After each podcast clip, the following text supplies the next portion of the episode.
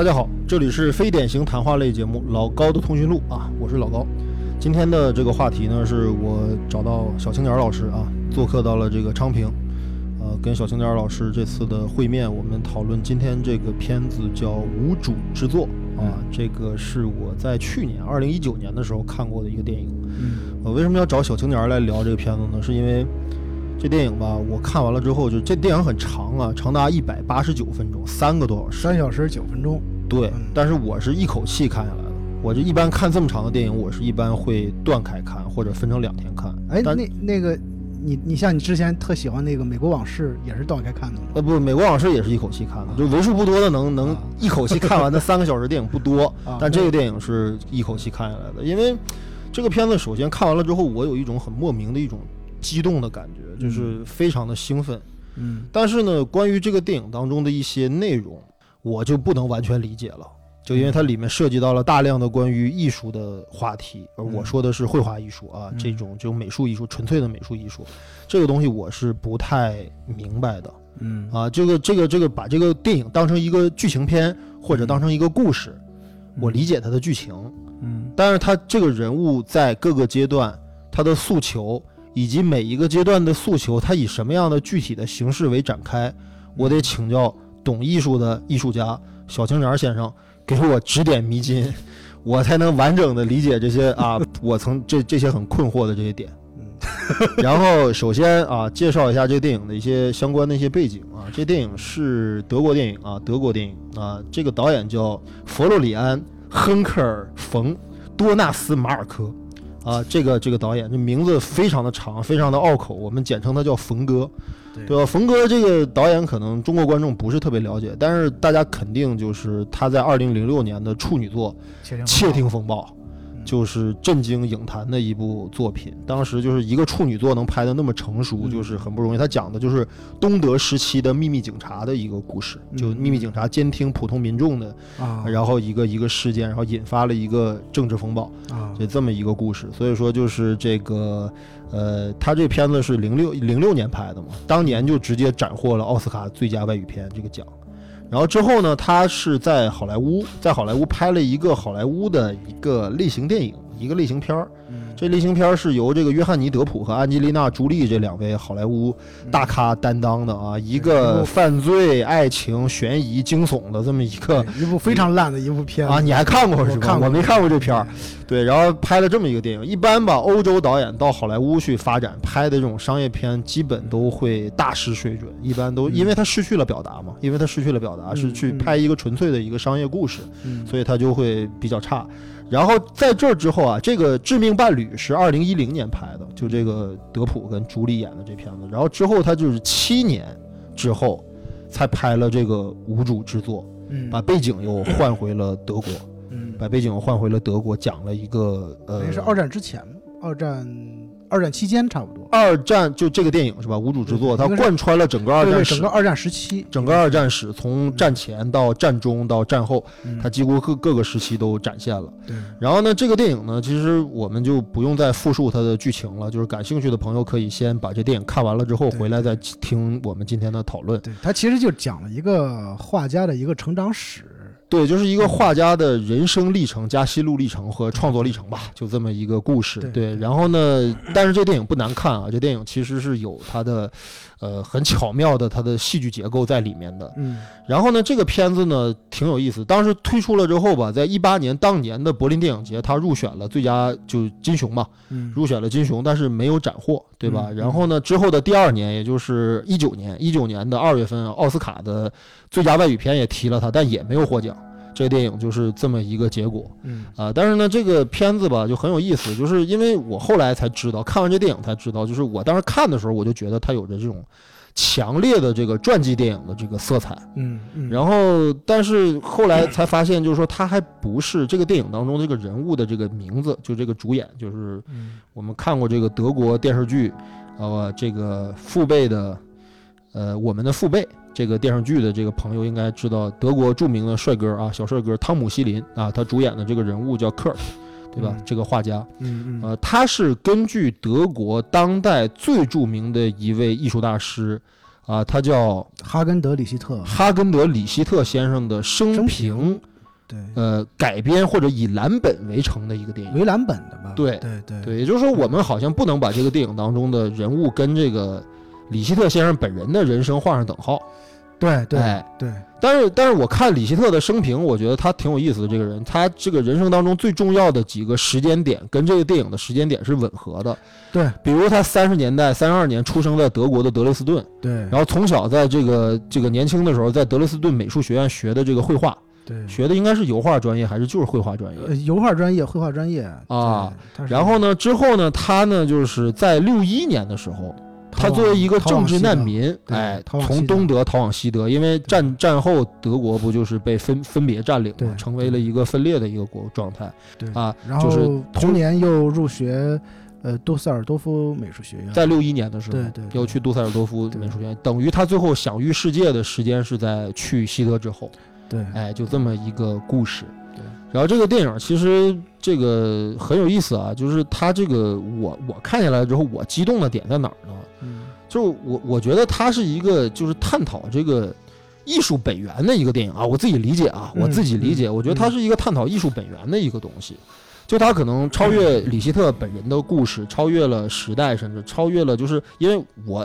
就是美其名曰也是一个做艺术工作的人嘛，嗯就是我是在这个电影当中看到了一些我觉得我只是有感受，或者说我只是能够隐约的触及到的一些东西，但是这个东西到底是来自于哪儿，嗯。我没有 get 到的一些东西，我觉得这个电影给了我一些回答，嗯。所以说我觉得这片子还不错。嗯。但是至于说这个片子当中的另外一些玄机，或者它一些，呃，这个 这个这个机关，或者它设计的一些一些场景，或者它的一些内容，到底是来自于哪儿？嗯我觉得这得让小青年老师给我解释一下。你就先说说你对这电影评价怎么样吧？你觉得这电影怎么样？就是这个电影起初我在看之前也是嗯有有朋友推荐，呃，但是最早的时候我在那个好多社交媒体上看他们推荐这电影的时候是说它是一个呃里希特的一个传记电影。传记电影，啊，对，然后我当时第一个是觉得很奇怪，我说这哥们儿现在还活着就开始拍传记电影，这个事儿这这也正常。对靠不靠谱嘛？嗯？然后后来我就看完之后，我发现其实这不是一个传记电影，它是一个非常，它是一个典型的一个一个一个类型电影，就是一个剧情片。嗯，然后我没把它当成一个一个传记电影看，是因为我觉得这里边他对整个呃，就是这个主人公，他如果以里希特为原。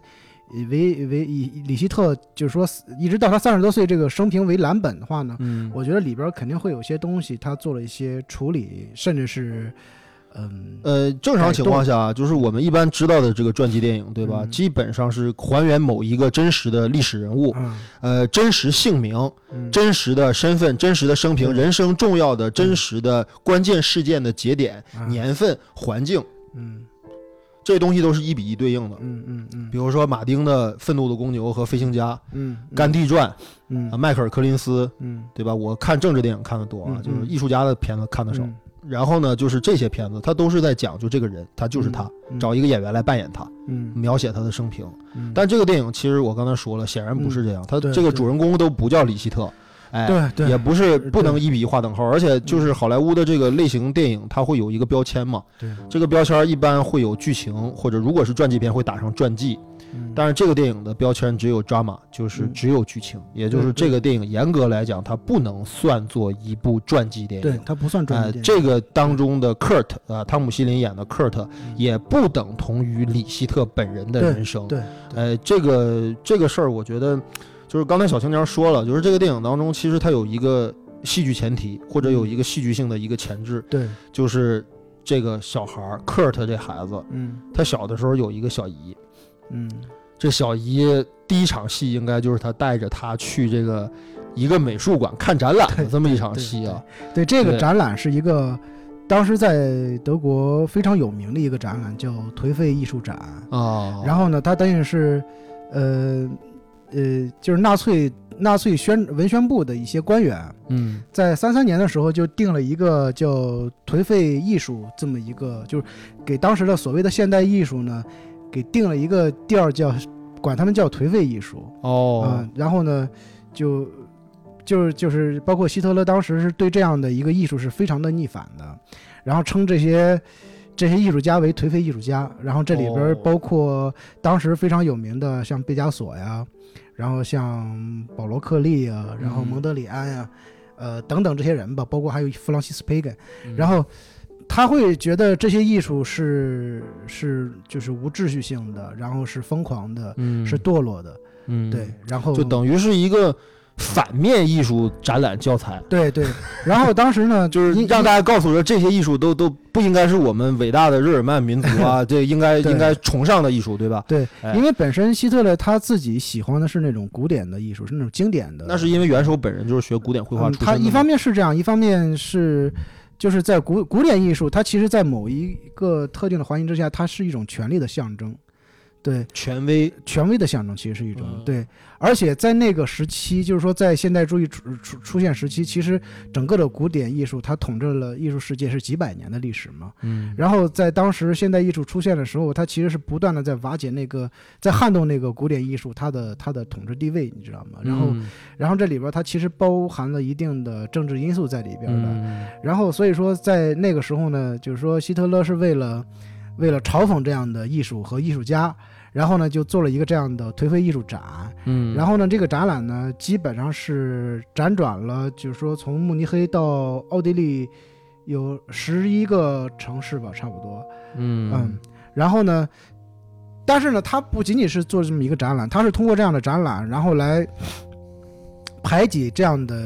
当时的现代艺术家的，比如说在学校任职的现代艺术家，他会给他们停课，哦，呃，然后呢驱逐出境，然后有的会被加关入集中营，嗯甚至有的会被处死。哦，实际上一次文艺整风运动，啊，基本上是这样的，因为当时就那跟我们批判小资小资产阶级情调是一样的啊。其实有你别乱说话。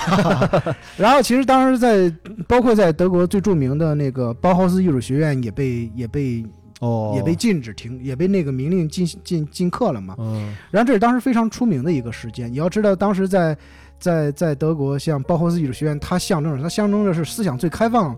然后教育最先锋的一个一个艺术学院，嗯对对，嗯当时都嗯。被都被都被都被就是说停课了，就是说它其实这个事件是一个，就是像你说那个，其实是一个非常严肃的一个文化整风运动似的，你知道吗？就是那种对对。有，那种概念的，而且就是这场戏不是拍的也很清楚吗？就有一个身着这个制服的人一直在跟他们讲一个导览这个先生，对，这个导览就告诉他这个东西不好在哪儿，嗯，这个东西嗯反动在哪儿，这个东西颓废或者说他的他的他他的思想腐蚀或者腐败啊对他或者堕落在哪儿啊？对，然后呢，他还他还特别逗，就跟那个那克的小时候那克的说嗯，说，你看这是康定斯基一张画，他他他价值两千马克。然后你父亲是做什么工作的？他说我我父亲没有工作。他说你看这一张画是一个阶级工人一年的工资。对，然后他其实用这句话，你可以你就是这样的一套话语，你会觉得很耳熟嗯啊。他其实是啊，我们嗯就不多说了。他他在他在否定着某一种东西的价值，对对对，他对否否定某一种东西价值，然后把这个东西，然后呢，就是那么那么这一段就是它里面就是这些展品，就这场戏当中这些展品，它都是真实的画作的或者雕塑作品的临摹，是吧？呃，就就这些作品，因为我我都不认识啊，他那个那个就是，比如说那个，他肯定不会用正正儿八经的那些大师的原作来啊，对，就是磨品嘛，磨品，对，啊应该是是是一些一些一些这个这个找这些道具吧，应该是啊，嗯，对。但是你明显就是我当时你一看你就知道啊，就比如说像我们从事这个工作的，或者是做艺术行业工作的人，可能一下就知道里边啊这是谁的作品，那是谁的作品。然后就是那个小克他看到那个就是有一个眼眼睛空洞的那么一个小孩儿的一个雕塑的那个东西啊，那嗯是那个我我忘记那是谁的作品了，我只是因为就是我前几天看有一个艺术公众号还发发那个那个那个作品，无无主之作里面出现的所有美术美术作品的由来吗？不是不是，他是因为我我你看我关注了很多艺术公众号嘛，他们每天会发一些呃，比如说国内的艺术家或国外的艺术家，或者现代的或者之前的艺术家的一些作品啊，我记得是我看见那个就，但是我忘了那个那个艺术家叫叫什么名字了。啊，对，然后我们继继续接着说这个展览特有意思。这个展览呢，嗯、就是希特勒本来是想通过这样的一个展览来嘲讽这些艺术的，对啊，但没有想到在当时他吸引了两百万观众嗯来看这个展览，但是呢，他又在隔壁的展厅，同时又展出了被当时政府所认可的那些古典艺术作品，却没有人来看啊、哦，这是一个非常讽刺的一个一个事情。是，而且这场戏当中，你看小姨带着小科特他们两个人看的那种激赏啊，啊，对，小姨告诉他这才是真正的艺术。那那么点儿小孩儿，可能就三四岁，对，啊然后他呃开通那几场戏，我特别喜欢的开通那几场戏是什么？就是他这个小姨的角色，你看是一个非常漂亮的一个一个女孩儿，对一个很典型的一个德国的一个，对对，非常漂亮。然后对她又有非常敏感的对人的敏感那种，他对人的那种直那种那种直觉是非常敏感的，对人的观察，就是你会觉得这个人是一个，如果他是一个艺术家的话，他是一个非常棒的艺术家可能。然后就他是具有那种艺术人格和艺术感知能力的人。啊，对对，应该、哎对呃就是嗯。就是我一就我昨天不是为了录节目重新看了一遍嘛，就我一嗯下知道啊，我说这个导演非常好，他在开头，呃，放了这么一个人物，就是就是最后这个人物被毁掉了，对，这么这么嗯这么敏锐的，这么这么美的一个人，这么美的像精灵这么一个非常纯的一个人就被毁掉了嘛，嗯然后他他其中有一场戏，他不是在光着身子在家弹钢琴嘛，对他弹到一个键的时候，他说他说所有的秩序其实就在这一个音符里边儿。嗯。但是这场戏上一场戏是什么？上一场戏他是给元首献花，对他他还很激动，他是给元首献花，对。他就是你突然发现，就是说他，就是我当时我就看的时候，我就觉得，哎，这个人他的心里得有多么复杂和矛盾，那个东西，就是他给元首献花的时候，所有的秩序、权利是在那一刻那个接他花的那个人手里边。儿，对，那是一个真正的一个权利的没错，那个东西，就是说它是非常实现实的一个权利。嗯当他回到家弹那钢琴的时候，他在钢琴的一个音键里边找到那个秩序，是一个很虚无的，但是那个秩序是一个非常本质的一个东西，就是嗯它代表的是那个艺术。但是在这个影片里边，艺术代表什么？艺术代表不是艺术本身，其实在这个整个影片里边，艺术代表的是是一个一个自由思想的开放，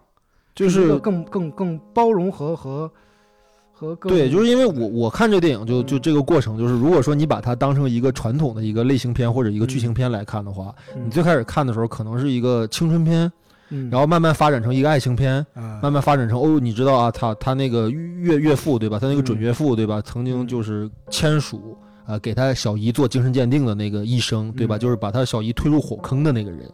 然后呢，你就发现哦，这是一个复仇的故事嘛。嗯然后到最后，你就发现，呃，这个岳父对他的威胁越来越大，这是一个犯罪故事嘛？就是你你一直带着这种对于类型片或者对于叙事电影的这样的一种预期去看待这个电影的时候，嗯你慢慢到最后发现，他讲的是一个关于艺术的故事。嗯嗯嗯，你你发现的是这么一个事儿，所以说就是嗯你刚才所说的这个这个这个这个故事用小姨做开场，嗯呃，它奠定了这个故事的一个基本的一个基调，就我们可以从这个故事当中看到很多很多的主题的这种演绎，比如说爱情和艺术的关系，对，生活和艺术的关系，嗯。艺术和艺术的关系，嗯。权力和艺术的关系，体制和艺术的关系，嗯。它是就什么什么什么和艺术的关系的这样的一个主题的一个片子嗯，啊。对他，呃你你你说这个，对他，但比如我看的时候，我又觉得我又不满意的地方是什么呢？不满意的地方是，我觉得这里边所有关于这个艺术的叙述，我觉得是是一种，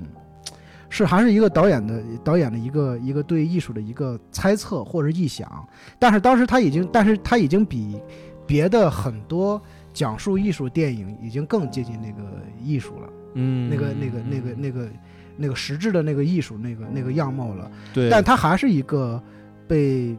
渲染过的一个艺术形式。所以说后来我就觉得他可能不是在讲艺术，他其实这里边的艺术是一个代指，就是就是嗯。你看一开始的时候，他小姨说，就说你要你你不要捂上眼睛，你要看看看见，你要对，你要感受，你要感受那个真实嘛，就是甭管他，所以说他在这个这个男主人公科尔特，他在不管是在童年时期，还是在他青少年时期，在青年时期，他少年时期演的非常少，就是对，就是主要是他小小姨被处决和他轰炸加加加，对对他少年时期就是一场戏，就是那个德国被轰炸的时候对嘛。对对，然后到他青年时期，最后到他，嗯青壮年时期嘛。嗯然后这里边所有的当不好的事情来临的时候，他他都养成了一个习惯，就是观看的直观的一个习惯嘛。嗯啊然后他其实要通过这个直观，要紧紧的盯住那个那个现实。他对现实，他没有对，他不强调他对现实的态度，他，客观这是我呈现，我最喜欢这对他个电影客观呈现现实，就是这里边他给了这个主人公这样的一个对待现实的态度，然后这也是同样，他其实就反映出导演在拍这个影片的时候，他其实相对更客观的去讲述一个艺术家身份的这样的一个人的一个成长过程和致使他成长的整个的时代背景的这么一个变化的一个一个东西。对，是是这样的。对就是它这个电影吧，我觉得它，呃，它存在着一种两种真实。这个电影当中存在两种真实，一种真实是给观众的，嗯，就是所谓的这样的一个客观视点，叫上帝视点。嗯就这孩子从小到大发生什么事儿，我们看得明明白白的。嗯但是这个孩子本身，他对于生活当中的某些真实，他是不了解的。嗯就是你比如说他他的岳岳父准岳父和他小姨之间的这这段仇恨，对吧？或者这这这样的一个一个冤仇，嗯他到最后也没有得得到结论。因为最开始我觉得从俗一点的角度来讲的话，肯定到最后他发现啊，那个我我女女女朋友对吧，或者我老婆，你居然是我仇人的孩子，对吧？这这种对吧，特别狗血的这样的一种戏剧巧合，对对吧？就是他没有凿在这个地方，到所有所有的最后的东西，他把他这个东西汇汇成成了他的作品。嗯。就那个就是他小姨盯着他的眼神，他岳父盯着他的眼神，因为他岳岳父知道他是谁，他不知道他岳父是谁，对吧？然后到最后，但这个作品出现了之后，将所有的人拉入到了这个历史的这个真相当中去，就这个作品成为了艺术的真实，也是成为了他像你刚才所说的一样，他是观察之后得到的真实，他感受到了真实，嗯嗯。哎，这个东西是是是更更具有真实性的。对。就我们观众看到的只是一个故事，但是到最后，对作为主人公来说，他的复仇也好，他的反省也好，他的总结也好，他的感受也好，汇汇总为这样的一个一个作品。对，对。就是你看导演他其实在这个电影里边，他并没有强调艺术的重要性，就是只有艺术家才会强调艺术的重要性，但是导演嗯不强调艺术重要性，但是导演强调是一个真一个真相的重要性，嗯，因为他你看你你看的时候，你会觉得他其实相对来说更客观的去讲这个事情嘛，对对吧？对然后呢，他他不会给你一些更在里边插入过多的情绪化的东西来引导观众。是对吧？没错就是你会觉得所有的人不管经历什么事儿，他的那个反应其实是一个相对客观的人的常态反应，就是那种只有到最后，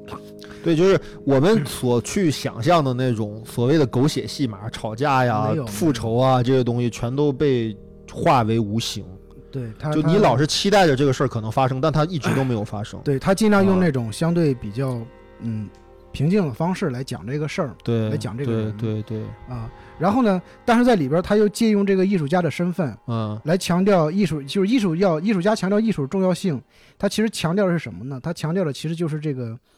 就是就是艺术它里边就是真实真实嗯，诚实是艺术的一个本质的一个素养。对，对你作为一个艺术家，诚实是一个本质的素养，就是嗯你要诚实的对待你的作品。所以说这个东西，你看他整个电影里边就所有的所有的政治语言都是谎言。只有嗯艺术，它呈现给你的是一个诚实的东西。对，所以说他其实是借借代这个艺术家的身份。他给主人公造成了某一每一个阶段的困扰和困境，对，就是我被要求做这个，我被要求做那个，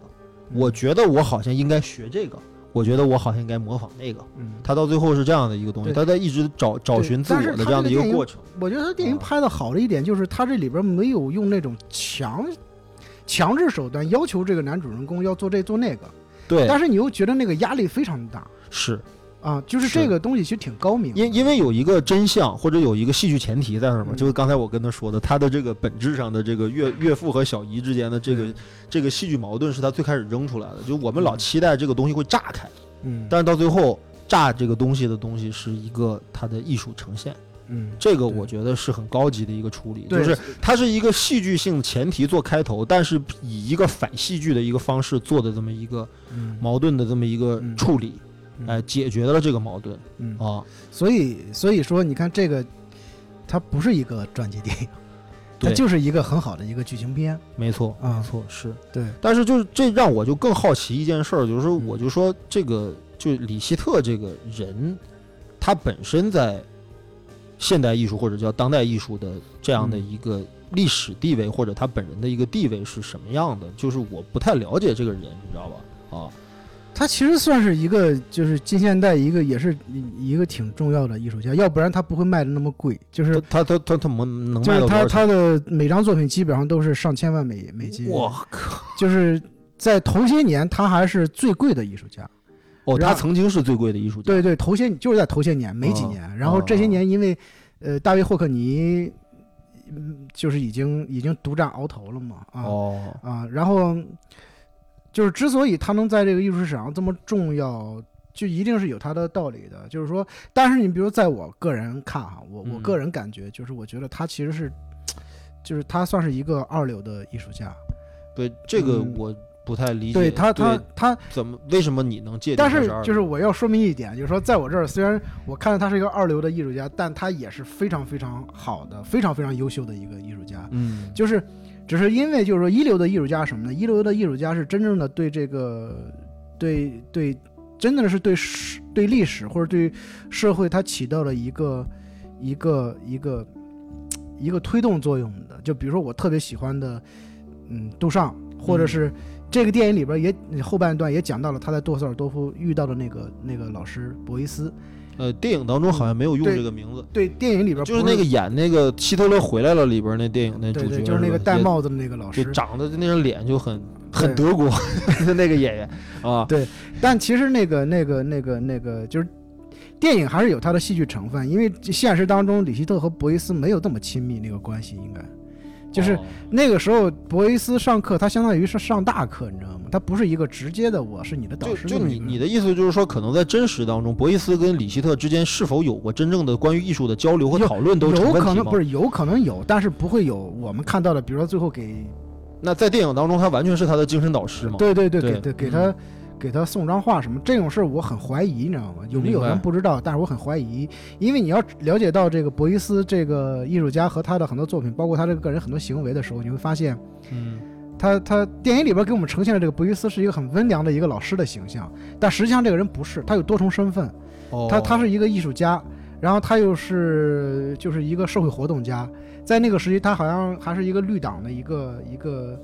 一个领领袖还是什么，嗯。然后他又有一个男巫的身份，像一个巫师一呃，样。电影好像提到这个事，对对对。嗯。就是说，他其实是一个，就是他有，就是博伊斯是有有一个非常崇高的一个理想，但这个理想不是艺术理想，啊，就是艺术对于博伊斯来说只是一个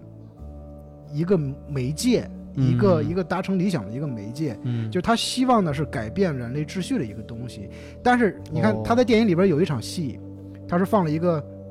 民主党海报和一个什么民进什么民进党同盟什么的，就是什么基督教民主促进联盟什么，啊对对对就就是就那个两个党派，两个党就是就是默克尔那个政党，对然后呢，他就问他的学生说说你们选择哪个党派？那学生的意见不同嘛，但当时他说什么都不要选，你要选择艺术啊，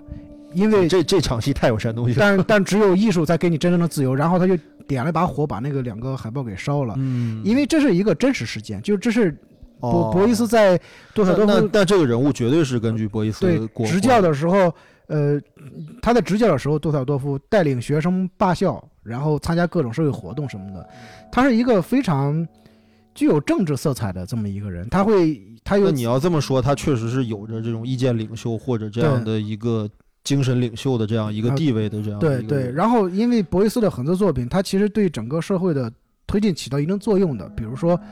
嗯，像今天我们的环保概念。嗯，在过去是没有的。就博伊斯那个时候做了很多作品，他其实起慢慢慢慢的起到了一个，就是他让人有了慢慢有了这样一个环保的一个意识。比如说他有一个作品叫种了一千棵树，哦就在在好像在就实际种了一千棵树，呃对对对对对，然后。呃，当时还有一个行为是，他不断的扫那个树叶，往那个树上扫，嗯，就是他要让这个生命回到，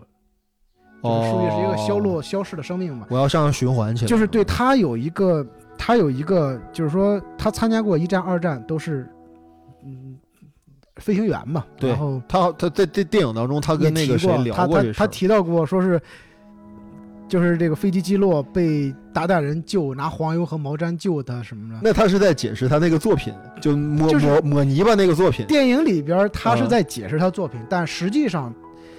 他跟很多人说他有过这样的经历，但是这种经历很多人觉得是不可信的我我觉得挺像杜撰的。啊。就是我那天听一个别的节目，他说：“哎呀，这个如果说你但凡有点医学常识，你要把那个黄油抹在伤口上，你可能早就伤口溃早烂了。就感染了。对呀、就是说它可能不不是这么一个东西，嗯但是它这里边就有一个神秘学的东西，嗯，对吧？就是、嗯就是说，你从一个科学常识里边解释不了的东西，就是我们日常生活中也会有这样的所闻。那那你说他会不会是由于说可能是受众在强制他，或者是要求他去解释他作品的时候，他产生的一种嗯，呃这个语语言或者一种这个很难说，因为博伊斯是一个我们正常人理解不了的一个人。嗯。他其实是一个，就是整个在艺术这个世界里边，他是一个非常非常另类的人，他是一个呃你没法界定的艺术家。就是在你的眼里面，就是你觉得可能像博伊斯和杜尚这种人是一对这一类的，比如说像包括早期还有画画的也有，比如像塞尚啊，嗯嗯，就是说我觉得就很很每个时代他都会有这种撬动历史的这样的作品和这样的作者出现，就是他的这种功绩或者他这种影响力，是我们现在有一种俗称的一种说法，叫出圈儿。他就是就是出圈，我觉得已经我我跟你说出圈，我这两天老听人说出圈，你你知道这意思吗？就是我我知道我知道我我我我我是在这个领域内的，但是我他妈不不不完全在这个领域之内制造影响力，我还就是跨越到了其他领域当中，也是那就是制造出了影响力。就是好多年前，他们很多从事艺术说这叫跨界嘛。然后那个，因为比如说杜尚，你像呃，这里边那个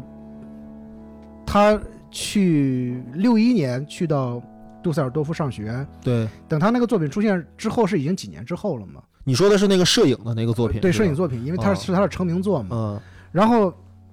那个是就是在一九一七年，杜尚就已经把小便池扔到美术馆去展览了。在这一个国立美国的一个国立的美术馆这样的一个就官方展览的机构里边，杜尚扔了一个小便池，嗯，在小便池上签了一个字儿叫“全”，嗯。全不是当时的一个古典绘画的一个，呃对，那古然后呢典绘画，，然后呢，他他签了一个全，然后呢，他其实这里边有很强的挑衅性和和那个就是是的，呃，然后呢，一九一七年做完这个作品，一九三七年他才被认可，就二十年之后，就这东西算一个作品了。对他才被整个艺术界认可。就是说，他这个认可是什么样的认可？是觉得哇，原来就是很多人在二十年之后才理解了这个作品，嗯就是才理解了这个作品它的重要性，哦，那么牛逼，它的重要性是什么？就是在那个时期，杜尚说人人都是艺术家，他其实讲的是什么呢？他其实讲的就包括博伊斯也说过，人人都是艺术家，他其实就是把那个过去艺术，就是过去的艺术，在这个历史当中的权威那个地位给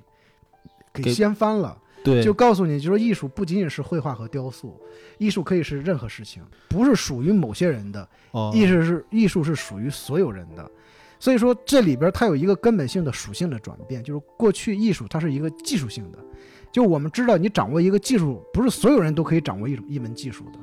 对不对？对，就是说，所以说这个技术它在某一种程度上，它就只带了它的权威，它的权利嘛，啊，然后呢，在那个时期，一个小便池它是没有这种技术含量的，嗯，它就消减了那个那个技术的权利性。明白了，明白对然后呢，它其实告诉人们，你人人都是艺术家，它其实告诉人就是人人都是自由的，人人都应该独立思考，嗯，所以人人都应该成为艺术，都可以成为艺术家。人人都有可可以有他的表达，也可以有他的精神领域的一片东西。对对，你不要被哎。任何人，就是因为我们都知道，特别像博伊斯，他的所有的作品，他其实是一个战争反思嘛，然后他又是这两场战争的亲历者嗯。啊，然后他其实强调这个东西，就是说，我们都知道，就战争不是政治家自己的游戏，战争嗯。是政治家和庸众的一个合谋的结果。对，没错，对，然后这个结果导致战争，所有的惨剧，就是说，在这过程当中，其实谁都在受到这个东西的摧残。对。就是这个电影其实就在讲这个事情，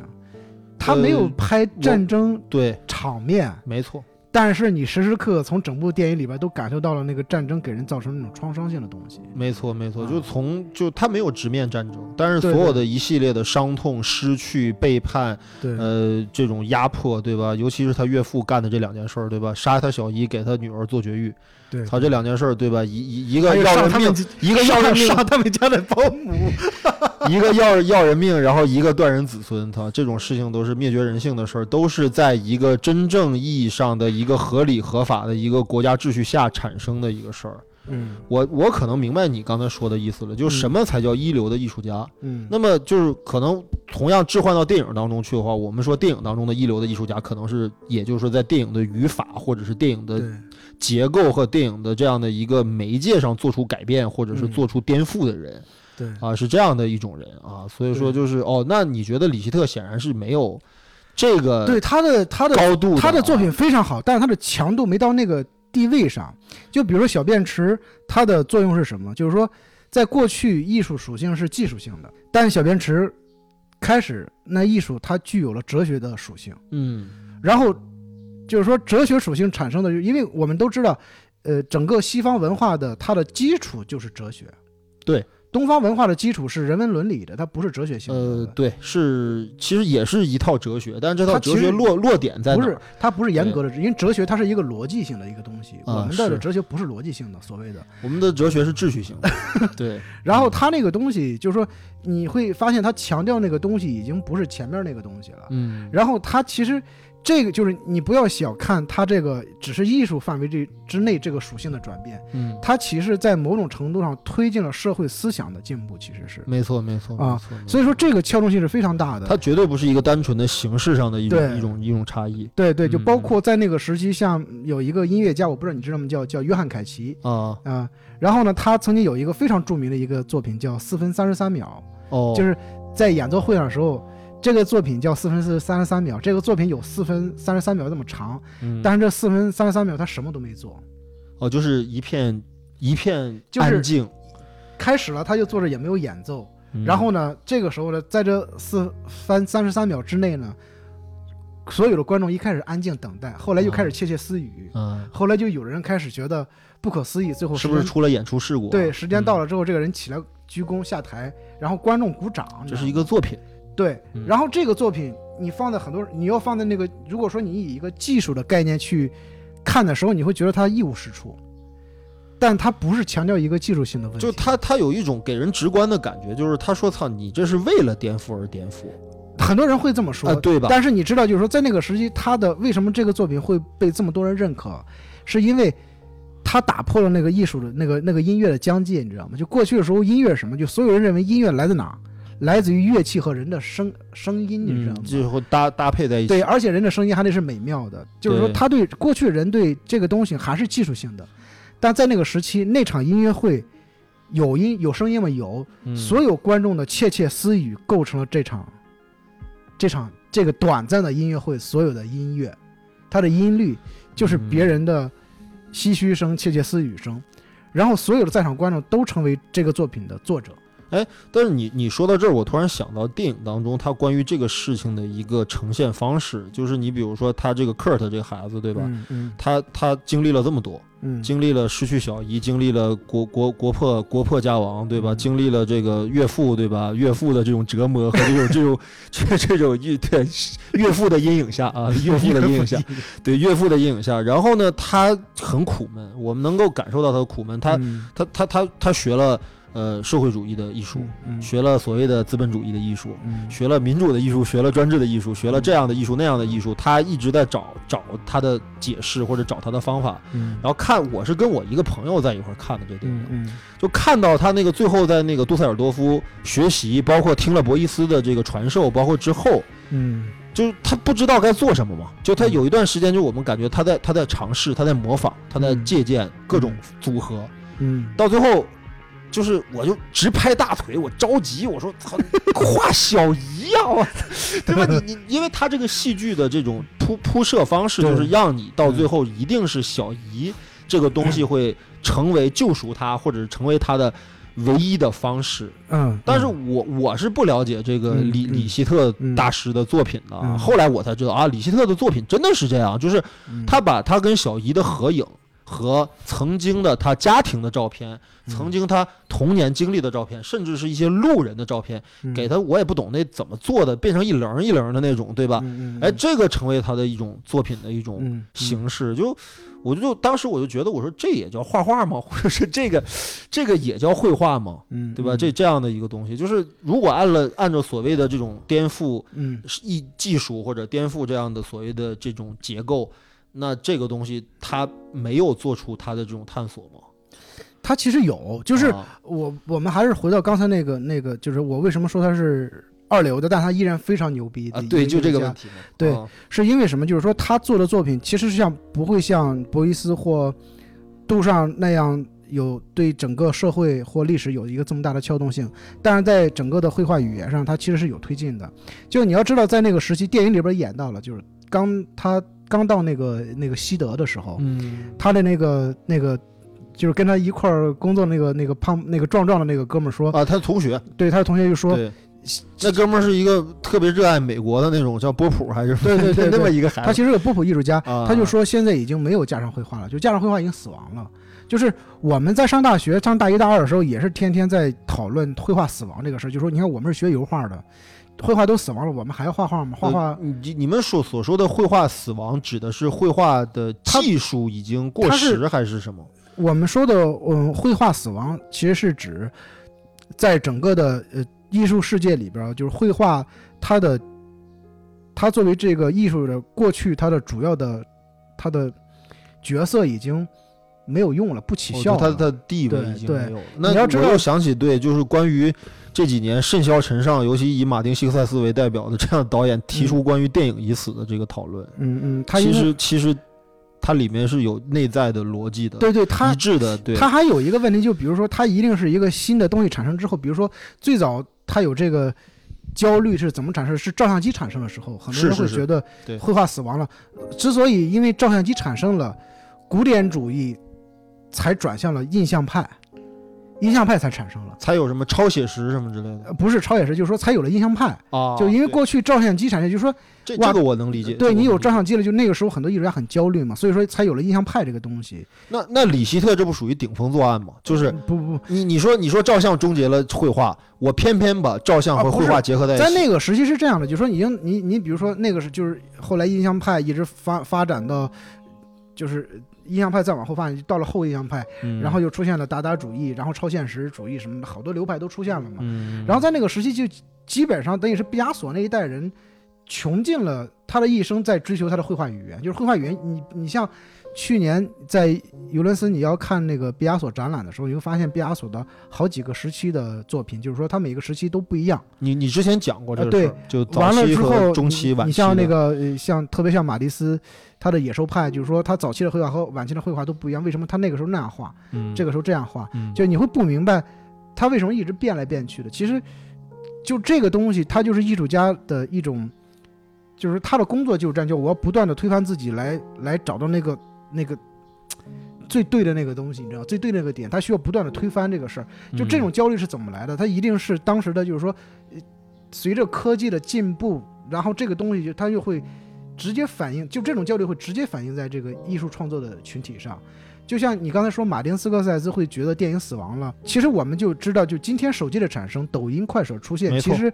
它无一无时无刻不在挑战电影的权威性，其实是。嗯，挑战电影的权威性和电影的本身的职能吧，或者说电影的这个本源的东西。对，就是比如说哎我们过去，比如说最早期的时候，我们看早期电影，就比如最早的时候看第一部电影《火车进站》的时候，对人都吓一跳。对当时我记得他是在一个酒吧里边儿，对用一个大幕布放，对很多人吓得就就推开桌子就跑了，你感觉那个火车就开进来了。因为没见过。对对，嗯，然后后来，然后那个那个那个梅里埃开始梅是梅里埃，他那个原来是一个魔术魔术师对魔术师嘛，然后他那个时候做了一个最大的改变，就是开始有了电影剪辑嘛。其实他是个装置艺术家。其实 是个算装置艺术家真的是很前卫性的。对。然后后来包括我记得那时候我看我最早时候看了好多那种，比如嗯像威尔托夫的那个持摄影机的人，对，对吧？嗯，然后战舰波音金号最早的时候，没，错没错，就那个时期，包括那个是叫呃那个伊文斯吧，拍那个对，那个雨什么的，嗯，雨。他其实是塞纳河，对你现在看是家庭录像，嗯，其实但是你当时看当时当时的时候，那个东西它是极具极具什么的，对开创性的。对，包括对于我来说，我的电影启蒙不是那个一条安达鲁狗吗？呃，它的那种视觉的连续性、时空的连续性，包括这种东西，都被后来提出了很多的这种命题的方法。对，没有这些东西，也没有后来的所谓新现实、长镜头这些东西都没有。对对哎，实际上他在做这个这个方方方向上的探讨。对对，所以说就是李李希特的这种把绘画和照照片或者叫摄影摄影作品结合在一起的这种方对，式，它其实是一个技术上的推进，它不是观念上的推进。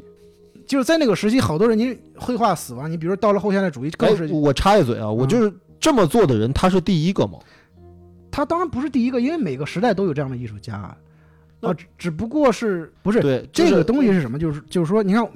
嗯，嗯当影片演了后半段的时候，就他到了杜尔杜塞尔多夫艺术学院的时候，就那个时期，你知道，六十年代五六十年代，德国很多先锋的艺术家做的作品非常棒，就我们在影片里边看到了嘛，嗯是，就就是他们，比如说他那些同学或者老师做的那些对做极简的，用肢体的，包括那个时候有机械装置的，啊，已经有很多人做各种各样的作品。我当时看的时候，我也觉得啊，这个时候就已经有这些东西了。然后李希特一到西德之后，他其实是懵了，你知道，他不知道该怎么做艺术了。就是说，他看到的艺术跟他之前对艺术的认知有了极大的差别，他受了一个极大的刺激。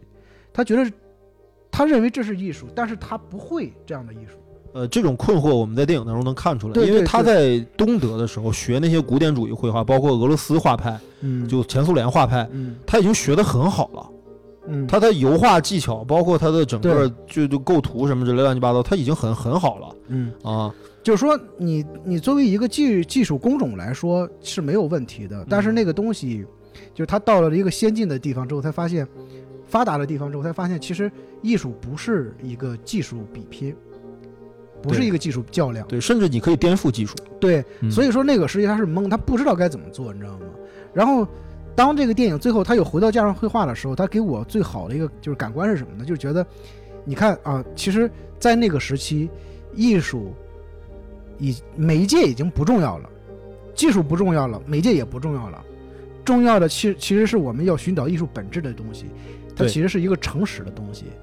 对，对吧？所以其实这个电影啊，它并没有回答你刚才说的那个问题，就什么是一流的艺术。嗯，他回答的是什么是艺术，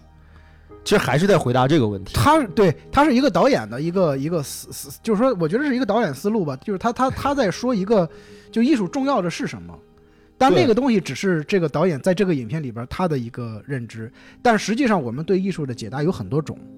有、嗯没错，对吧？因为艺、嗯不同的艺术家，你比如说做做有有有，嗯比如像那个那个时期有一个非常非常好的一个一个韩国韩裔的艺术家叫白南准，他是做影像艺术的。嗯，哇，影像艺术啊，你你可以想象，你很难想象影像艺术在那个时期会被人理解，他非常前卫。我记得是后来好多年之后，我记得在中央美院有一次有一个这样的他们的一个这样的一个群展，白南准有两件还是三件作品，我看了非常兴奋，看不懂。嗯，他那个有一个解释说，这个作品来自来自于人的 DNA 的基因序列，我没看懂，但是我非常兴奋。它那个呈现的视觉效果好，意思好像是应该是它是从那个人体的 DNA 里边采采集的那个 DNA 样本，然后一种基因序列的视像化、哦，视像转化。但是我不知道这个东西怎么做的，对，但是我就会很，就是你会你的兴奋在哪儿？就是，对，就是艺术就应该不断的开启你的这个，开启你的就是认知的弊端，你知道吗？就是我们过我们就是太长时间都活在经验里边了，但是你知道，对于艺术家来说，经验是导致一个艺术家消亡的最大的利器。嗯我们有时候会依仗经验，但是你你不能把这个经验当成你的武器。这个东西就跟说你看什么电影学什么电影一样，对就是你学了就死了。对，就是你应该是就是好的艺术，它不断的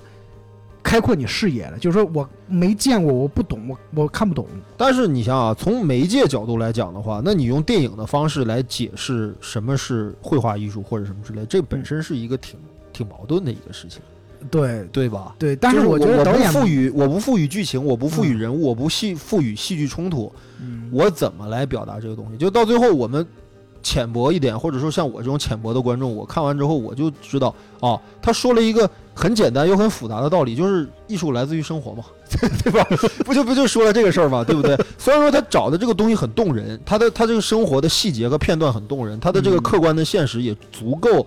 呃，把我的小心肝儿给抓起来，对吧？我很纠结，很痛苦。嗯但是到最后，他赋予这个作品它本身的那种，哎，那种那种极端或者那种极致和那种凝练的东西，让我一下就释然了。嗯就我觉得，哦，好像我看这个电影，我不能说我看懂了什么叫艺术，但我起码看懂了艺术和生活之间它之间可能存在的一种联系，嗯或者这种联系，呃，它是可以释放的。嗯就这个电影给给我影响真的很大，因为在看完这个电影的五月份啊，我这电影是去年二零一九年五月份看的，嗯到七月份开始我就开始着手写了一个剧本。嗯这个剧本就是我的生活，嗯这剧本就是我的生活，而且在写的时候，我没有遵循任何规则。嗯。就这个剧本好不好再说啊，就是嗯。但是说这个剧本是我没有遵循任何规则，嗯。没有遵循木的规则，没有遵循所谓的人物呃设置的规则，就是嗯。我我就是写了我的感受，嗯。就是那段时间的我的感受，我嗯。我眼里的嗯。我的家庭的感受，嗯。我眼里的我的社会的感受嗯。就就就给我给我很大影响，就这个、嗯。这个这个电影嗯东西，它其实就是，其实说实话，我我们已经看看的已经够多了这种这种规则的电影了，就是呃电影是一个太难逃脱规则的东西。对对对，它它因为它特别是那种工业越发达的地方，它的首先，它的成本就太高，对。成本高就需要更高的商业回报率，嗯。更高的商业回报率，它就要求这个东西的产品属性就更强。嗯，所以你看我，哎你看我我在嗯就上学那会儿，我跟你们不一样是，就是我其实接触电影最早的时候，就给我电影启蒙的全都是一些，就比如像安达鲁狗啊，没错没错，呃你说过这事儿。就这这样的东西，嗯就是我其实是到很后来之后，我才看到美国的这种商业类型片，商业类型片，对我才对商业类型片有感觉的。我过去对商业类型片都没感觉，我就觉得你你对商业类型片是有感觉的，对吧？后你也觉得好看，对？我我原来就觉得，比如说我那个时候，如果说你让我看呃《美国往事》和呃《第一滴血》，啊，我觉得差不多，我我不会觉得他们之间有太大的差别。嗯就是我是到很后来之后，我才学会了区分这个东西啊啊，因为我过去的时候，我我最早的时候我看的最多电影，比如说我我上考前的时候，我看我那时候我看电影，因为我有一个哥们儿那时候是学电影的，就是比我大几岁嘛，嗯然后他最早时候给我推荐的都是库斯图里卡这种、嗯这种嗯。这样的导演的嗯。电影嘛。嗯。所以说我其实包括上学那会儿看的最多的还都是这种艺术类电影。嗯。啊，就是类型片，我是很后来才学会解读类型片的，嗯。过去时候我不会，嗯。特别是后来又蹭了几堂徐晓峰的课，啊，正好讲试听嘛，我没错。才知道哦，原来这种电影是要用这样的方法去解释。其其实如果啊，我现在开始补习艺术史和美术史的话，嗯，我估计也是这么个过程。嗯，就我肯定也先从文艺复兴开始看起，嗯，然后看到现代艺术，嗯我才能够完完全全理解你的这个过程。嗯其实这就是一个跨界的一个事儿，就是你你你你的知识结构就是这么一个结构，你说你你想跨过来，它不是那么容易的。它其实我们说的其实不算跨界，我们说的基本上都是跨行，你知道吗？呃，我还只是单纯从一个欣赏的角度来分析这就个事儿。是，其实真正的跨界是什么？就跨界的时候，就是你用你原来那个思维去做一个这个这个领域的事情，对这叫跨界。对，如果说你要转进来之后再从头学的话，你是跨行，其实是。没错没错啊没错。但是我们这儿的有很多艺术家在做跨界的事情，但是我觉得，哎呀，真正做的好的不太 不太多。嗯就是就是，嗯，就是我们这儿，我们这儿就是，嗯、你看，我原来有一个朋友说，你看，在我们国家，呃，艺术家过了四十岁就开始走下坡路。嗯，啊、然后他是因为就是进入四十岁之后，人就变得很僵化了。嗯。啊、然后懒惰了，也没有那么强的敏锐度了。但是就是我说艺术才华和艺术感觉这个东西，它不可能一直有的。他不需要有，就是就是我我们过去的时候说，你看这个艺术，就比如说过去的时候会说啊，艺术家需要灵感，但你从事的工作你就发现灵感是一个扯淡的事儿。什么是灵感呢？你你你你你解释不了，但是他们就会认为你需要灵感，其实不是灵感是。后来呢，又有人说艺术需要才华，但是才华是什么呢？其实你发现才华也不是一个量化的东西。后来才发现，其实你你只有你从事这个工作很多年之后，你才发现，其实所谓的才华是你的敏感度。但这个敏感度是你得需要不停的工作，不停的工作做这个事情，思考，你才能够提高你的敏感度。对，然后这里边其实所谓的才华，其实你悟性的事情。那但是你要这么说的话，他不就又陷入到一个经经验主义的这么一个问题当中去了？对啊，但是呢，你艺术工作又就做的又是一个不断推翻经验的一个事情。是啊，对，所以说呃就是说，但是这个推翻经验，就我们你刚才说的经验，其实是一个，是是一个，它是一个操作的一个经验，嗯，但实际上就是说你不断技能的经验，对，嗯。其实你你培养这个敏感度的时候，那个经验是你一个过滤的经验，哦，就你要学会怎么过滤掉这个东西。嗯。就这个东西我知道，你比如说你在没有看到过这种艺术形式出现的时候，你可能认为只有这一种艺术形式，但你看的越来越多之后，你会发现哦，我知道有十几种艺术形式呈现。对，然后你做的时候，你一方面需要找到自己，就是找到自己那个最最冲动的那个源头。嗯另一方面，其实你比如我们在学习的时候，都会找一个我们特别喜欢的一种艺术类型，模仿它。嗯，就谁都逃不过这个模仿的阶段嘛。那肯定，你在最后开始慢慢慢慢慢慢，当你自己越来越壮大的时候，那个模仿的痕迹就没有了，啊，然后你才能从里边过滤出自己的语言方式来。没错，就比如说同样是长镜头，那侯孝贤的长镜头 跟杨德昌的长镜头就不一样。就不一样嘛，对然后贾跟樟柯和他们个用的也不一样。对对对对，但是你会发现，其实各有各的那个点，就是都对，就侯孝嗯贤的也对，杨德昌的也对，对，但是他只是在他那个领域里边，其实是你会知道，就是哦，这是他自己的方方法嗯啊，他其实他的方法不是长镜头，嗯，而是他怎么运用这个长镜头。嗯就是就是你比如说我我我不是推荐你看那个哈根德里希特那个绘画的那个纪录片，我看了，对，然后我在看他那个纪录片的时候，就是看他画画，我就会很很很高兴，啊，因为我太理解那个一个画家在画室面对自己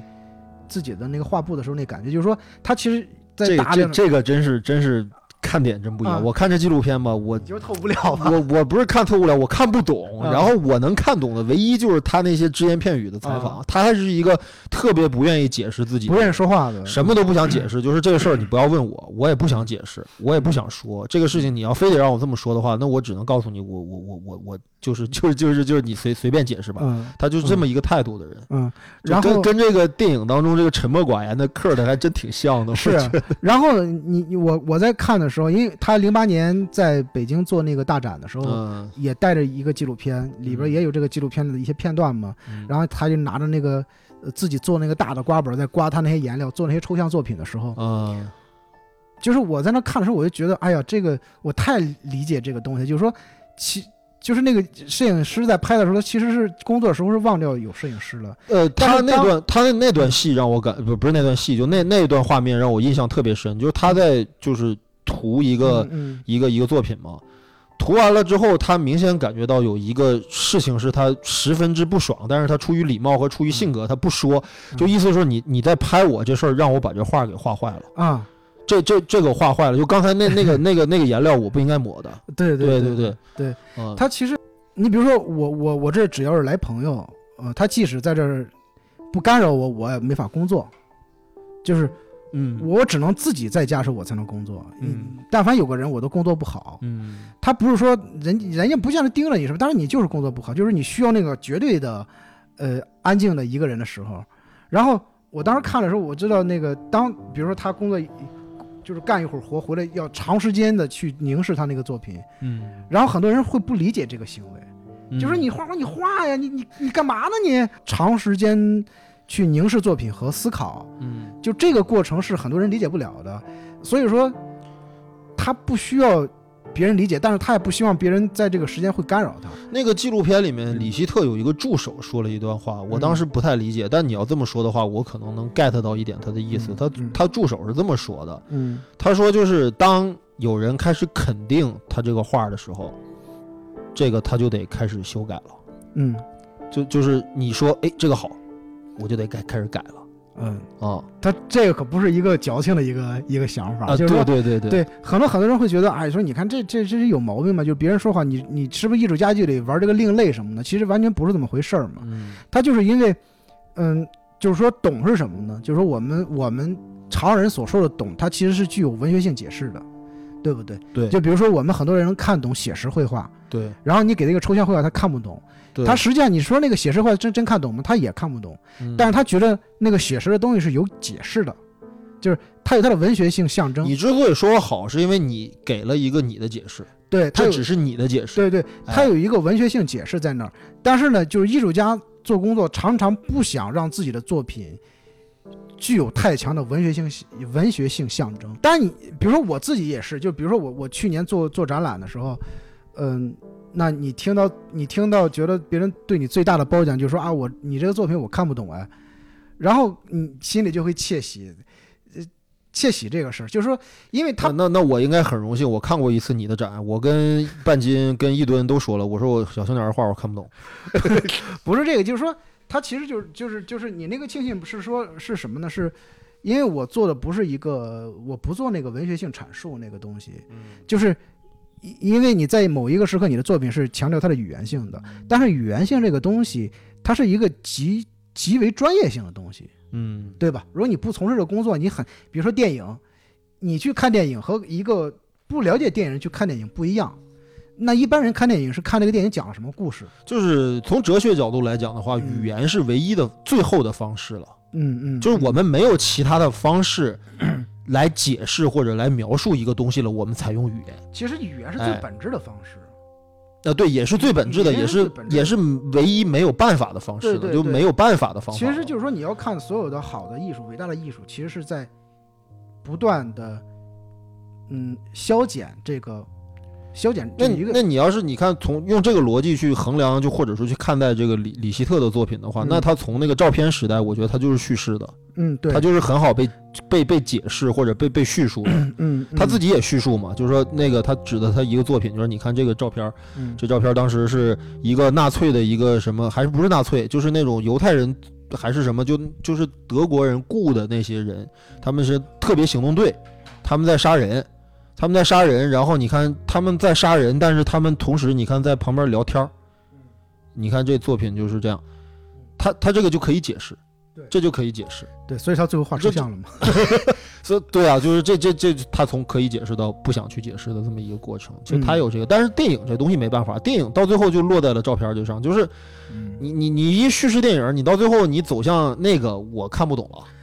对吧？对，但是所以说这就是一个电影和影像作品的一个区别嘛。就比如说，我知道很多电影学院的人特别瞧不上那种做实验影像的，就觉得那个技术含量不高嘛。呃，我们倒不是瞧不起吧，嗯或者说我们就是没走到那个领域，没走到那儿那块儿去呢，还因为因为我们连叙事都没还没没搞清楚呢，还往那儿走，我操！它不是，它其实是它其实是两种方式，就是说，你比如说，呃，很多艺术家做电影啊，其实不是电影，它其实是一个影像作品，就是说，它只是利用了影像的媒介，或者是电影，就是类似于电影语言的这样的一个媒介。嗯。他说不是在给你讲故事，比如说我特别喜欢那个史云梅耶的作品，一个嗯捷克的一个一个艺术家，我我看过看过他很多东西，对对，史云梅耶的作品从来不讲故事，就包括他讲过一个，讲。他有讲，就是史云梅耶有一个《爱丽丝梦游仙境》，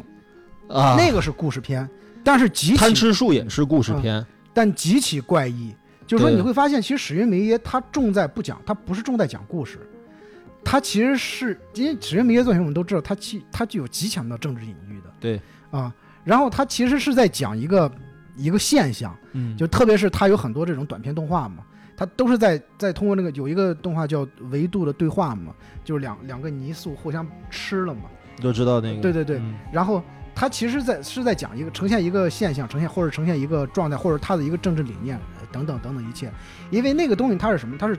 它是最简短、最精炼的东西。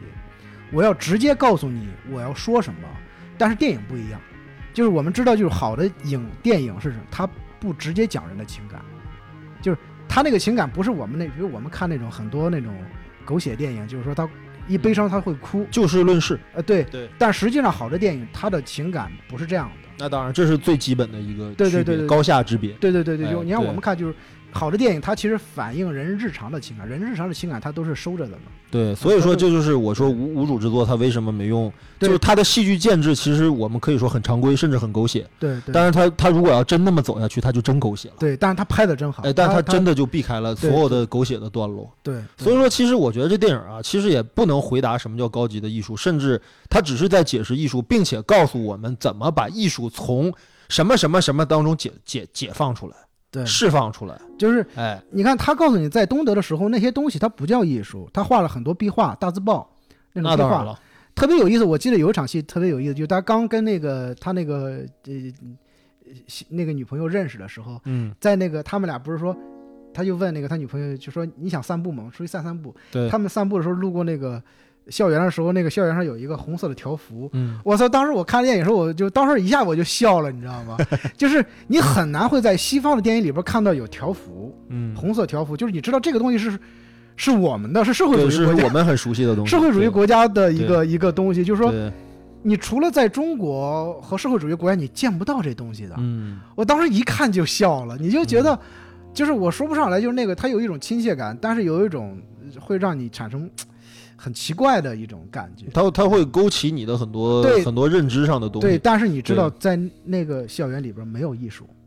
没有呃真正的艺术，是是，就就因为那个东西的存在，嗯对它它它没没有办法，他没有真正的没有办法被解解释解他放。他他，你看他老师给他们上课，他在呃德累斯顿那个艺术学院上课的时候，他那个嗯老师说、说说我们今天来讲毕加索，嗯说毕加索，你看早期的作品，他是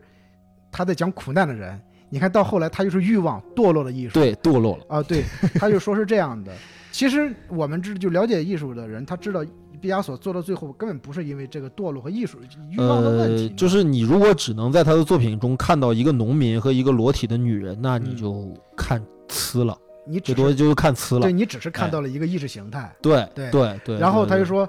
他他强调嘛，他强调说，你不要有自我，不要有自我，就自我，自我，自我，自我是魔鬼嘛，嗯啊。然后他最后离开，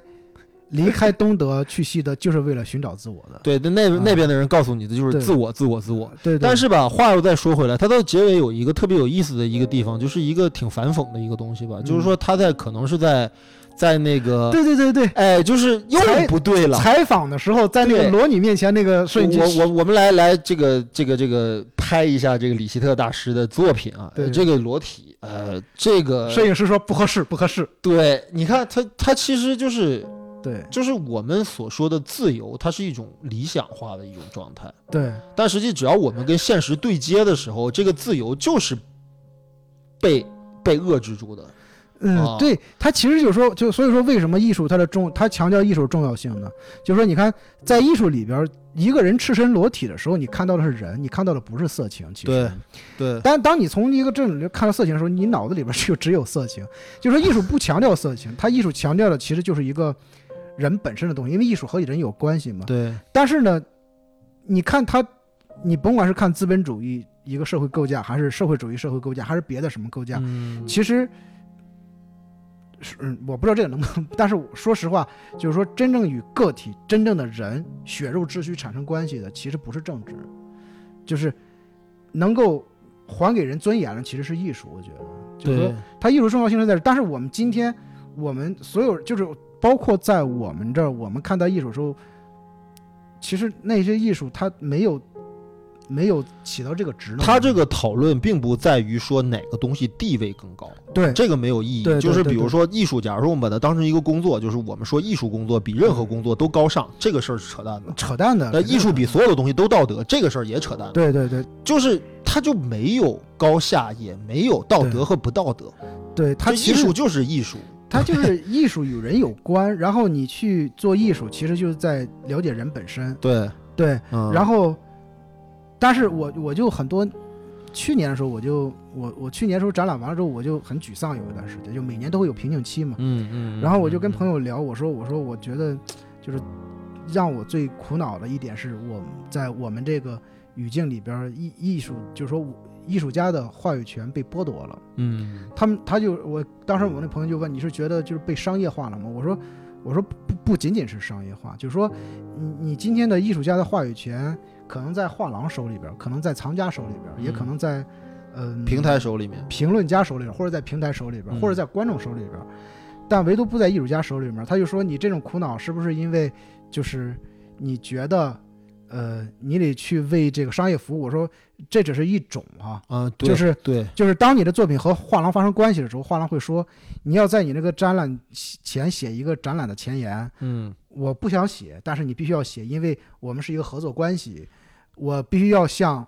观众或我的藏家来解释你的作品。嗯，然后你想，就是我我选择这个行业，你你那时候觉得艺术家其实自由，其实他不是一个，就是自由，它不是一个这样，你选择一个职业就会获得自由自由不是一个外在的一个东西。然后呢没错，后来我就跟那个哥们儿聊这个事儿的时候，我说：“你看，这只是一一一方面，我们对这个艺术的话语权被剥夺的一个状况；另一种是什么？另一种是艺术的话语权被艺术本身剥夺了。就是说，谁你的你的作品怎么才能称之为艺术？只有比你更好的艺术家、评论家，还有呃美术史嗯做美术史研究的人，当他说你的作品好的时候，才会被认可。以至于现在很多年轻艺术家做作品的时候，他们会为评论家做作品，对，会为策展人做作作品，嗯就是他们的讨好，我不讨好商业，但是我讨好艺术权威，你知道吗？对，就是说，其实我我们我就觉得，今天我们这个艺术家本身，你的话语权，它不是被剥夺了，而是被你放弃了。对啊，就这个东西就很麻烦，就是说他这种放弃不是强制性的，不是我要求你必须放弃，而是你自己就放弃了。对，但对，但是从成成了一种直觉。对，但是从另一个层面来说，这里边有一个无形的强制性，就像我们看无主之作似的，嗯，就是他在东德的时候，他可不可以不那样画画？你可以选择不画画，但是不行，我为了生活得画呀。不行。嗯，然后我还或者说你作为一个优秀的美术学校学生，你也得对。，而且我还迷恋这个这个这个动作，绘画的这个动作。嗯，就是画画的人，你一旦从事这个行业，你扔不掉，就是因为它太迷人了，就是这个绘画的这个劳动，你知道吗？对，啊，所以说就是，其实那个东西，你看这个枷锁，它有一个双重性嘛，来自自我和外在的这个东西。对我我挺佩服他这点的。他没有说就就是他没有说到了西方，到了联邦德国之后，就他就真正自由了。，对，就他还是不自由。对他回到了自我之后，才有真正的自由。对，对，而且就自我里边这个自由是不是是不是有效的很难说。你看我们在看那个那个他的那个就就李希特本人那个纪录片的时候，嗯他在画画的时候，他其实也就是你看他抹上很多颜料，他嗯拿刮板刮刮，结果呢有有一有一个有一张画刮坏了，嗯，他就是我今天我什么都不干了，我不能再干下去了。对，对你，你可见就这里边，他其实没有绝对自由。其实好的作品，他需要克制，嗯，他需要非常强的克制性，你才能嗯产生好的作品。嗯。然后就是说，绝对自由它是绝对克制的，嗯，这是一个哲学命题。这是一对，啊、这是一个很思辨的主题。对对对。对，对，就是就是，你看一个好艺术，其实我觉得有时候艺术它的魅力在这儿，就在这个思辨里边，在这个思辨性的东西里边。呃，所以说通俗来点理解，自由是什么？自由不是我想做什么做什么，而是我想不做什么可以不做什么。所以说这么说吧，这冯哥啊，我们不说他是一个多牛逼或者多伟大的导演或者多伟大的艺术家，但他起码懂艺术。这个电影《无主之作》这个名字，其实我觉得就很高级，对吧？就不要找艺术的主人，他他在哎，电影不要找艺术的主人。他在电影最后的时候解释，就是说他们问李希特说：“你画的这个人是你的亲人什么的吗？”啊，但他回绝了嘛？对啊，，就是不是，他们是陌生人，对，他们跟我没然后有。没有主人的作品，对对对，啊。嗯然后他哎其实你看我我特别理解，就是就是这个主主人这个主人公为什么要给这样一个回答，就是其实是有关系，他他要回他要回避这个，因为这个答案就是所有的人想要得到的答案嗯啊，就是嗯但是我要回回回绝，这跟我没关系，都是陌生人。嗯那那这样的回答其实和别人预预想的那个回答，它产生了一个极大的分歧对啊，啊。你想去解释我是吧？对，其实这里边也有他的小聪明 没错，嗯。对，就是因为李希特本人在德国，他是一个人缘很好的一个艺术家，嗯，性格很温和的。他和跟媒艺术媒体包括艺术家嗯关系都非常好。对对对你看一个九十岁老人，对吧？现在还在 九十岁，就就快九十岁了，对吧？还在精力旺盛的工作，创作。对这一点我很佩服他，就是说他一直在做那种不断推翻自我的一个工作，嗯很难做到，因为你像，哎，我老师六十出头，已经不怎么画 画我我其实我我很傻的，我最开始看这个纪录片的时候，我第一次我以为啊，他当年哎电影最后给了他这么的一个艺术艺术风格或者艺嗯一个艺术样式，他后来做这个了。我我第一个就在想，我说他又在做什么影像的实验什么之类的，嗯嗯嗯结果他开始不做这个了。对，我就说啊，李希特啊，现在在做什么呢？我就因为那个纪录片是二零零九年拍的，距离现在又十几年了，啊对对，他十年了现在可能又变了，对。对吧？他又变了。他啊，去年还是前年又在国内做了一个展览吧，呃，全新的作品都是画那种彩色的小方格的那种什么东西的。嗯，就虽然说他现在的作品已经已经远远的，就与他的知名度已经就就是，就是他现在作品其实已经很差了，嗯，但是你得知道他已经八九十了。嗯，他的工作量在那儿，就是说他已经没有之前的作品，就是你得知道，人到了这个年龄，他确实是衰退了。就是我们中午嗯吃饭的时候说到生命力这个事儿，对，他的生命力已经衰退了，但是你依然能看到他的生命力，那那就是不一样嘛。生命力旺盛和不旺盛对。和有没有是不一样的，对，你要知道，我们这儿很多艺术家过了四十岁是就没有生命 命力的。就是他就不寻求那生命力。对对对，就我这样待着挺好的。对放放弃了追寻生命力，就是我就不是对，我就佛系了。没错。就我之前有一个大学的时候，有一个挺年轻的一个老师，他就说他的他的他当时在美院的老师都六十多岁了，就是功成名就那种的，他就跟我说说你知道那帮人现在天天干嘛吗？没事，他们天天在那品酒，就是有一个大大有一个等于大桶，里边放着得有几十个酒杯子，嗯然后呢摆一排红酒，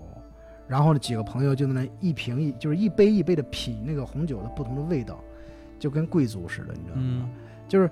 他们完全把心思就是放在作品上的心思已经很少很少了，就是你会你我就觉得就是就是就是。嗯，就是这个工作很重要，我觉得这个工作我到现在一直觉得很重要，